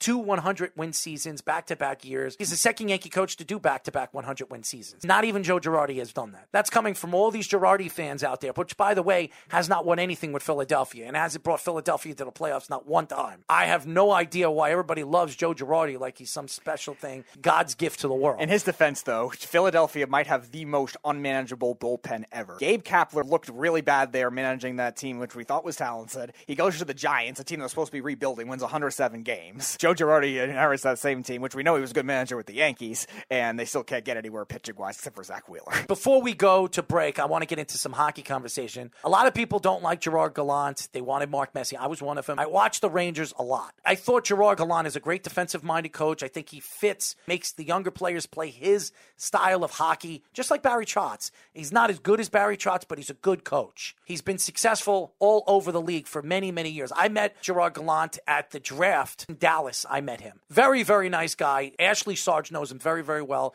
Introduced Not me. surprising. But the Rangers, I think, made the right choice. Look at what the Rangers are doing right now. They're playing team defense. Are they a good defensive team? They're not. But because of the team defense that he preaches and he coaches, they're playing good team defense. And yeah, Panarin's not playing well. Zibanejad's playing eh. But you're starting to see some of their young players start to develop. Lafreniere, Kaapo Kakko needs to figure that out. And Trouba's actually playing better, who's making $9 million, one of the highest paid defensemen in the NHL. So getting enough out of him is a good sign for the New York Rangers. Shesterkin is playing fantastic. He's been a fantastic goaltender for the Rangers this year. And I'll tell you this right now as long as he continues playing like that, the Rangers will continue winning. As far as the Islanders are concerned, the Islanders haven't had any home games. So it, it's definitely affected them this year. You start the season, the first 10 games playing away. That's no fun. Not playing in front of your fans, it's a huge difference. Next month, they're going to be playing all home games. So the advantage goes to the Islanders because the Islanders are going to have the opportunity to play in front of their fans on their ice. Home ice advantage is a huge advantage. Right now, the Islanders are playing close to 500 hockey. They have 12 points. They got shut out by the, the New Jersey Devils the other day. They didn't play well. Do I think the Islanders are this bad? No. They're only out of first place by like six points. Yeah, you're splitting hairs between those wild card teams right now, and even the Metro in general. There's a lot of them too. So the Islanders doing what they do right now, I think, is very impressive, and they'll make up for it later. They're going to get a bunch of home games later in the season. They're going to get a lot of home games Yeah. because they haven't played a home game. exactly. So if you look at the Islanders, in the first 11 games, they haven't played one home game, and they're 5 4 and 2. So when they start to play their home games, you're going to see it. Now, right now, Carolina has 20 points. The Islanders are eight points behind the, the Carolina Hurricanes. The Carolina Hurricanes only played 11 games, and the Rangers have played 13. When the Islanders start playing and start their home games, trust me, the Islanders will start winning. They've lost two games in a row. Do I think the Islanders are this bad? They're not. And Islander fans need to stop. A lot of pressure on this goaltender, this young kid, and this team right now because they're still trying to figure things out. So I'm just letting all the Islander fans out here in Long Island understand this is one of the best teams in the Eastern Conference.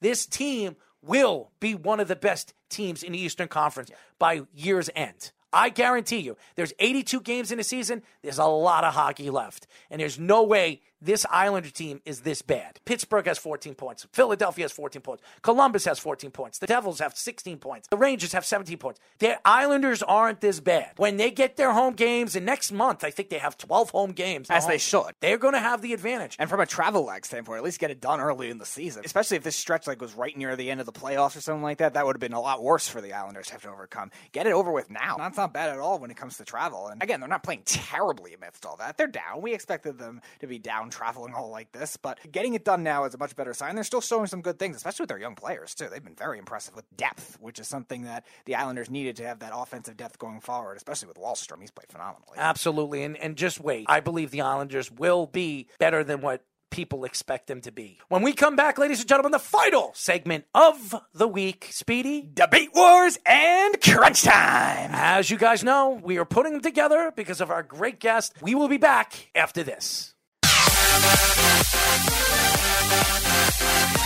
We are back, ladies and gentlemen. This is the Weekend Crunch. I'm your host, Errol Marks. My co-host, Speedy Superfly Petey. Remember, you can listen to our show every single Saturday from 7 p.m. to 9 p.m. New York Eastern Time only on 103.9, the LI News Radio Network, brought to you by New York Sports E Magazine and the World's Wide Sports Radio Network. Download the Worldwide Sports Radio app by going to iOS, WWSRN, or Android. Worldwide Sports Radio Network. Well, we've been waiting for this, and I'm sure all you fans have been waiting for these two segments compiled together as we had our special guest, Doug Kyed. Shout out to Doug for joining us. Great interview. If you missed it, go check out the interview when it gets put on our podcast on our website, or you can go to our app by going to iOS, WWSRN, or Android Worldwide Sports Radio Network. Speedy, Debate wars. Th- th- This is the debate hour. And now in this corner, your host, Errol Marks. And in this corner, who gives a sht? All right, we start with the NFL this week. Who was a better pass rusher, Dwight Freeney or Robert Mathis? And they both played on the same team. Yep, that's why I did it. I'm going to go with Dwight Freeney. I I think Dwight Freeney did it longer. Now, Dwight Freeney was a dominant pass rusher, especially in the time that they were Super Bowl contenders with Peyton Manning. Now, Robert Mathis, he stayed over there. He retired with the Colts. Dwight Freeney, he left. He went to other organizations and uh-huh. still played very well. So I'm going to go with Dwight Same. Freeney. I'm going to go with Dwight Freeney as well for all the same reasons. The longevity with the Chargers, with Atlanta on that Super Bowl team. Played very well in a 3 4 defense, too, with the Chargers, too, which he didn't play his whole career. I think also the single greatest, in terms of this generation of pass rushers, the best swim move of anybody. Like, that's unique in itself, really pioneering that. Robert Mathis had great moves as well, and uh, had good longevity as well later in his career, but Dwight Freeney, I think, was more revolutionary, so I am going to go with him. Better first baseman, Derrek Lee or Adrian Gonzalez? Adrian Gonzalez. Now, Derrek Lee, he had a good three, four years, but Adrian Gonzalez, he had a good eight or nine years, and he was a great defensive player, power hitter. When he was on the San Diego Padres, he's arguably the best first baseman in baseball for how long? I would say five, six years. He's not a Hall of Famer. Both of them are not Hall of Famers. Adrian Gonzalez was going to be a Hall of Famer if he wasn't injury prone as he was. Derrek Lee wasn't, so I'm going to go with Adrian Gonzalez. Yeah, I'm going to go with Adrian Gonzalez as well. I think his defense, when he was a leaner first baseman at the beginning of his career, he hit for much higher batting averages in his prime than Derrek Lee did. Derrek Lee had some great years with batting average as well with the Cubs on those teams that went to the NLCS a bunch of times. But I'm going to go with Adrian Gonzalez as well. I think his longevity, even with the Dodgers too, and the Red Sox, even though he had overpaid with the Red Sox, I still think he had a good stretch with them too. So I'm going to go with Adrian Gonzalez. All right, let's go to hockey. Better winger, Martin San Louis or Alexander Mogilny? Uh, Alexander Mogilny and Martin St. Louis. What he did with the Rangers, with his mom passing away, was fantastic. His last hurrah as an NHL player, going as far as he did in the NHL playoffs. But Alexander Mogilny, the way he did it in the time that he did it in the 90s, when you compare to Sergei Fedorov, when you compare to all the greats, the Nicholas Lindstroms, Pavel Bures, he was a fantastic player, goal scoring, offensive player, sensational player. He went from the Buffalo Sabres to the other organizations he played for. He was still a top goal scorer, so I'm going to go with Alexander Mogilny. I'm going to go with St. Louis because I think it's very impressive for a player his size to be able to do what it was. And, and you look at the league now with a lot of speed and skill guys, a lot of these smaller guys getting in the league now.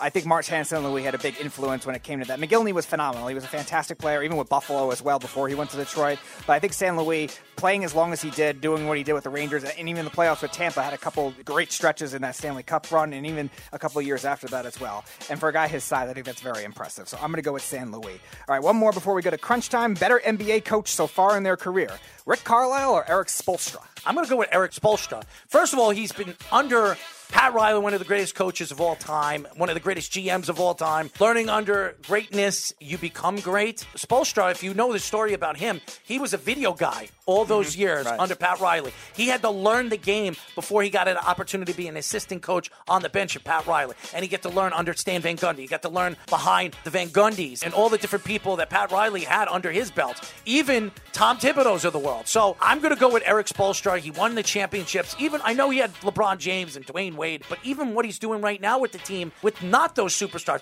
and even last year when they went all the way to the finals with that team, with just really Jimmy Butler. So I'm going to say Erik Spoelstra. All right, I'm going to agree and disagree with you. I agree with you. Erik Spoelstra's run without LeBron, Dwyane Wade, and Chris Bosh is more impressive coaching than he did with those three. But I'm going to disagree with you and take Rick Carlisle because I think he's done it in more different years. The Western Conference has always been stronger than the East, and I don't think the rosters for Dallas were as good in comparison to a lot of those Western Conference powerhouses with the Spurs, with the Lakers, the Nuggets when they had Carmelo Anthony and Allen Iverson, those teams like that. Different stretches, obviously Golden State later on, and they still made the playoffs pretty consistently, as a, even if they were a lower seed. Obviously, they won the NBA, NBA Finals as a four seed. I think it was the best underdog run we've seen in a long time. And with all these super teams, getting a team like that to win is very hard to do. So I am going to take Rick Carlisle. So that is debate wars for this week, and now we move on to crunch time.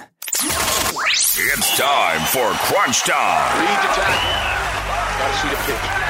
All right, we'll start in college football. Number eight, Oklahoma will lose their first game against Baylor at Baylor. I'm going to sell that. I don't think that's going to happen. I think when I look at the big picture of, of what Oklahoma has done this year, even with a backup quarterback, he started the season with a high profile quarterback that everybody thought was going to be a superstar and a first round draft pick. Now he falls out. You give it to your big time five star recruit, and he takes over as a freshman and plays unbelievable football. I'm going to go with Oklahoma. I'm going to sell that. I'm going to sell it too. I think Baylor's been a nice story this year. They've been a good defense defense as a whole. Uh, the whole coaching changes after Matt Rhule left and really grown that program back nicely. But I think Oklahoma's loss will come in the Bedlam rivalry, the Oklahoma State game. I think that will be the one they end up losing. I think they hold on and win. This will be a close game. I think this will be a lower scoring game than people expect to. We've seen a lot of them in the Big 12 so far this year. I'm going to agree with you. I am going to sell it. Buy or sell. Both Dalvin Cook and Austin Ekeler have 100 plus rushing yards. I'm going to buy it. I think both guys are destined to do that. You have two of the top running backs, the two running backs that do everything right run the ball up the gut, they run the ball and catch the ball in the backfield sensational players. When you match out the defenses on both of these teams, both defenses have problems stopping the run. So I'm going to buy that. I'm going to sell it. Minnesota's done well against the run. I think Ekeler will get 100 plus. Not in every scrimmage game. yards. Not in every 100 game. plus scrimmage yards, yes, not rushing yards. I think receiving he'll do very well because the Viking safeties have been iffy in coverage. Even Harrison Smith hasn't had the same year he's had in the past. I think Dalvin Cook will. The Chargers, I think, are the third worst run defense in the NFL this year, but I don't think Ekeler will. So I'm going to sell that. All right. So you mentioned Matt Olson for the Yankees. Matt Chapman has also been rumored for the Mets. So buy or sell. One of the Oakland Mats will be in New York. I'm going to buy that. It's destined what's going to happen. Olson was destined to be a Yankee last year. So I'm not surprised that the Yankees and Brian Cashman's interested in Olson again this year. I'm going to buy one of these guys, or maybe even both of these guys, will be playing in New York next year. I'm going to sell it. I, I think Matt Chapman, if it would have happened, it would have happened last year for the Mets. I, they were much more interested. Now they have Baty coming up. You're not going to see them push as hard. And the Yankees, I think if they're going to trade with the Athletics, I think it's going to be more of a smart trade than it is an aggressive trade to go after Matt Olson. If the Yankees are going to make aggressive trade, it's either be for a pitcher or maybe for a catcher, or center fielder, or something like that. We've heard Bryan Reynolds a lot. I don't think they're going to be over aggressive for Matt Olson, so I'm going to sell it. All right, buy or sell. Alexander Ovechkin will pass Brett Hull's goal record in the next two games. I'm going to buy it. I, I think that Alexander Ovechkin is showing you that he can still score the goals. He's played great hockey with a team that's really is slowly but surely getting older and more depleted in certain aspects of their game, and, and they're not as prolific as they were when Barry Trotz was there. So I'm going to buy that. He will. I'm going to buy it too. I think Ovechkin is, is due. He's a, a little bit of a drought. Then he got the power play goal two games ago, and I think he's starting to start to get it going again. I think he just had a small drought, and I think two goals, the, the magnitude of it. There had a kid who made his NHL debut who got uh, 21 saves. I think they'll be fired up from that. and They're going to get hot, and I think Ovechkin's going to be a big part of that. So I am going to buy it as well. He's got 22 points in 13 games. Yeah. Very impressive showing. Buy or sell. Carmelo Anthony will finish with more points per game at the end of the season than Russell Westbrook. I'm going to sell that. I don't believe that. Russell Westbrook's a better player. Carmelo Anthony's more of a six man on a bench. Russell Westbrook will figure things out. I think he's still a good offensive player that can still put the ball in the net. I just think slowly but surely he's going to have to figure it out offensively. Obviously, LeBron James isn't playing right now. It takes a lot of pressure off him as a point guard. I'm going to sell that Carmelo Anthony will not have more points than Russell Westbrook. Yeah, I'm going to sell it too. I think once LeBron James comes back, Russell Westbrook is going to end up, I think, scoring a lot more off him. points because he's not going to be passing as much. I think as a result, I think you're going to see Russell Westbrook not necessarily shoot more because he's not a great shooter, but score the basketball a lot more. And LeBron will take over some of those facilitator duties. So I think his points per game will go up. I don't think Melo's will regress too badly. I think he'll still play very well, especially with LeBron coming back. But I don't think it'll be at the end of the season. So I am going to sell it. All right, buy or sell. Derek Carr will have more passing yards than Pat Mahomes. I don't think it's going to happen. I think Pat, Pat Mahomes is going to have to put up a big display this week, especially the way he has played over the last couple of games and throughout the year.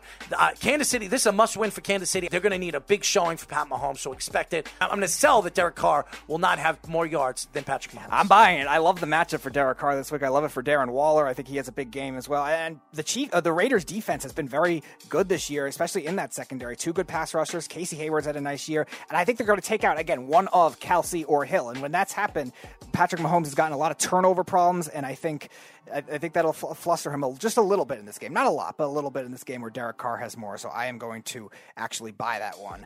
All right, buy or sell. Per, uh, number 19 Purdue, who's pulled off a couple upsets lately, will cover the minus 21 spread at number at number four Ohio State. I'm going to sell it. I don't think it's going to happen. Uh, First of all, Ohio State is, is, is slowly but surely is moving in in the top four. I'm very surprised. I didn't think they were a good team. They lost against Oregon in the beginning of the season, uh, but they've played very good football ever since then. So I'm going to sell that. I'm going to buy it. They've played well defensively too. Ohio State's had a lot of trouble in the trenches. They've had a streaky running the ball. I, again, I think they'll still win the game. They'll still win probably by 10, by 13, something like that. But Purdue has hung tough. They just beat Michigan State. They beat Iowa earlier in the season with that defense. So I do think they will keep it close for a while. They're not going to win the game, but they will keep keep it close. So I am going to buy it. Uh, I'm going to buy that. All right, buy or sell. Both Kirk Cousins and Justin Herbert will have 300 plus yards passing. I'm going to sell that. Uh, I do not believe that's going to happen in the game. I think the running, the, the running games, I, I, do believe. I think you're wrong about that. I think both guys are going to run over 100 yards in one way or another. Um, as far as the quarterbacks, I think Justin Herbert will have a better game offensively than Kirk Cousins. I just think uh, Kirk Cousins, especially uh, being that the, the pressure is on him, and, and Kirk Cousins needs to win this game.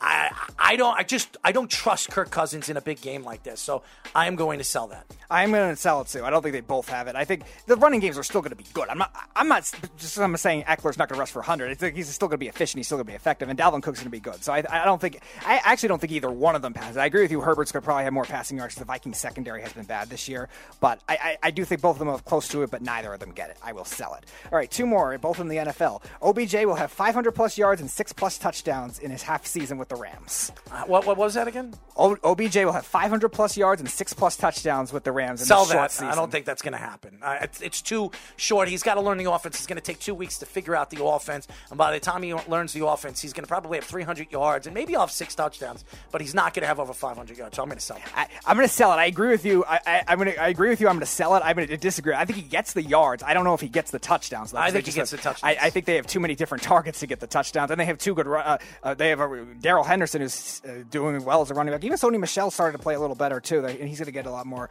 uh, touchdowns as well. So I actually I, I agree and disagree with you at the same time. All right, one more. Uh, Cam Newton will start all remaining games for the Panthers, barring injury. Sell. That's not going to happen.